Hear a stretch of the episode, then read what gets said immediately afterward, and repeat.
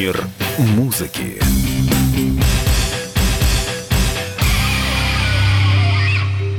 Вас приветствует Андрей Турецкий. Есть порох в пороховницах. Такое определение лучше всего подходит беспорядкам, произошедшим на концерте Алисы в Череповце на рок-фестивале с милым названием «Время колокольчиков». Интерфакс со ссылкой на пресс-службу ОМВД Вологодской области сообщил о 28 задержанных. Так что же произошло? Со слов очевидцев, беспорядки начались во время исполнения Алисы одной из песен. Фанаты зажгли перед сценой фаер. К ним направились бойцы ОМОНа, завязалась потасовка. Константин Константин Кинчев прервал концерт и пригрозил представителям закона, что если те не покинут зал, уйдет он. После того, как задержанных увели, ветераны рока продолжили концерт, но через некоторое время фаер зажгли опять. Кинчев попытался призвать к порядку уже всех, но после второй неудачной попытки группа покинула зал. Красное на черном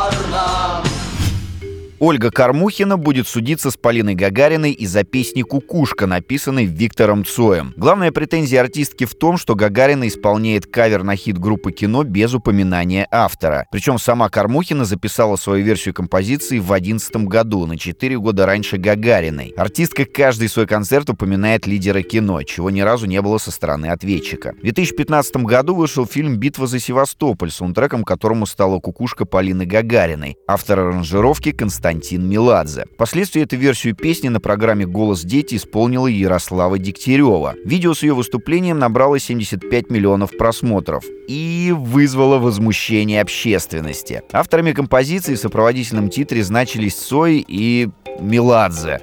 Масло в огонь подлила запись на сайте Российского авторского общества. Там теперь указано две кукушки. Одна группа кино, другая ну вы поняли. Кроме того, пользователи интернета заметили явное сходство между двумя каверами на нетленку Цоя. Из Ольги Кормухиной к Полине Гагариной, зарегистрированном в Тверском суде Москвы.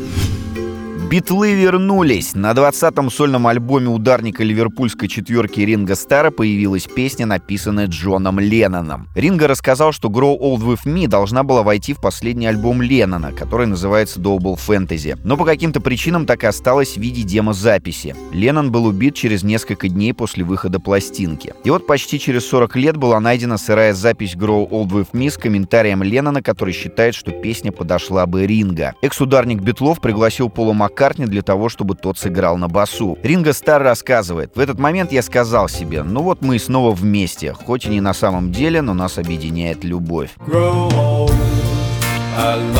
музыки.